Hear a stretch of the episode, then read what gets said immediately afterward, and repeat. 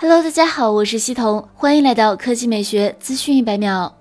MIUI 代码谢天机或为 Redmi K40，该机搭载了高通骁龙七系列 5G 芯片。这颗高通骁龙七系列芯片尚未发布，据猜测，该机可能是 Redmi K40。报道指出，MIUI 12代码中出现的新机使用了高通 SM7350 芯片，该芯片是高通骁龙 765G 的继任者，定位是中高端。考虑到2019年年底推出的 Redmi K30 5G 使用了骁龙 765G 芯片，SM7350 芯片自然会被联想到被应用在了 Redmi K40 上。而 Redmi K40 Pro 搭载高通骁龙888旗舰处理器，这样的产品布局符合 Redmi K 系列以往的产品策略，即标准版用骁龙七系，Pro 版用骁龙八系。目前尚不确定 Redmi K40 系列的更多细节，此前曝光的真机是否为 Redmi K40 有待证实。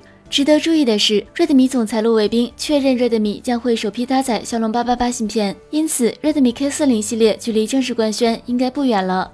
接下来来看三星。三星加拿大官网的 Galaxy Buds Pro 页面截图，该页面除了确认 Galaxy Buds Pro 的型号为 SM2190 之外，没有透露其他任何关于 Galaxy Buds Pro 的信息。不过，综合此前各方所泄露的信息，三星 Galaxy Buds Pro 已经越来越明晰。三星 Galaxy Buds Pro 的续航将高达二十八小时，相比前代三星 Galaxy Live 续航多出约百分之二十。此外，三星还为 Galaxy Buds Pro 加入 IPX7 级防水能力。同时，消息还透露，该设备将配备十一毫米低音驱动器和六点五毫米高音扬声器和同轴双扬声器。值得注意的是，Galaxy Buds Pro 支持 ANC 主动降噪功能，可提供三十五分贝的噪音消除。这也是三星 Galaxy Buds 系列首次搭载主动降噪功能。有消息指出，在一款三星耳机的 App 中，还发现 Galaxy Buds Pro 将支持 3D 音频、头部检测、自动检测。环境音的功能与 AirPods Pro 的空间音频相似。外观方面，耳机充电盒采用类似磨砂雾面的黑色设计，与 Buds Live 差距不大。耳机腔体外壳采用亮银色涂层。